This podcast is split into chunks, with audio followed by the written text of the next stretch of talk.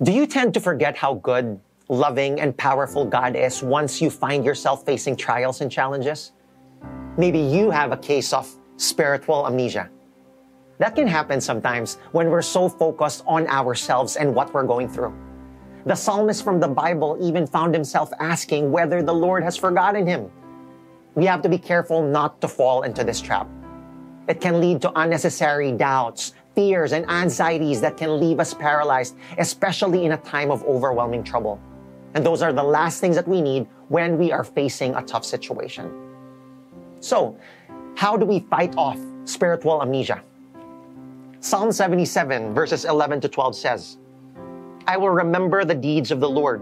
Yes, I will remember your miracles of long ago. I will meditate on all your works and consider all your mighty deeds. When we are facing trials and challenges, we are called to remember. How has God been good to you in the past? How has He saved you in times of trouble? That time He protected you in a car accident. That time He healed you from a terrible sickness. That time He restored your marriage. That time He provided for your tuition just in time. Fight off spiritual amnesia by remembering the wonders God has done in your life. Don't let one bad situation cancel out everything that He has done for you in the past. Don't throw a pity party. Come to Him today. Pray. Ask Him to renew your mind. Remember, start thanking Him for the great things He has done in your life.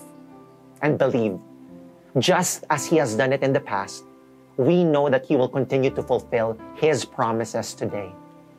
I hope that you were encouraged by our short Devo today.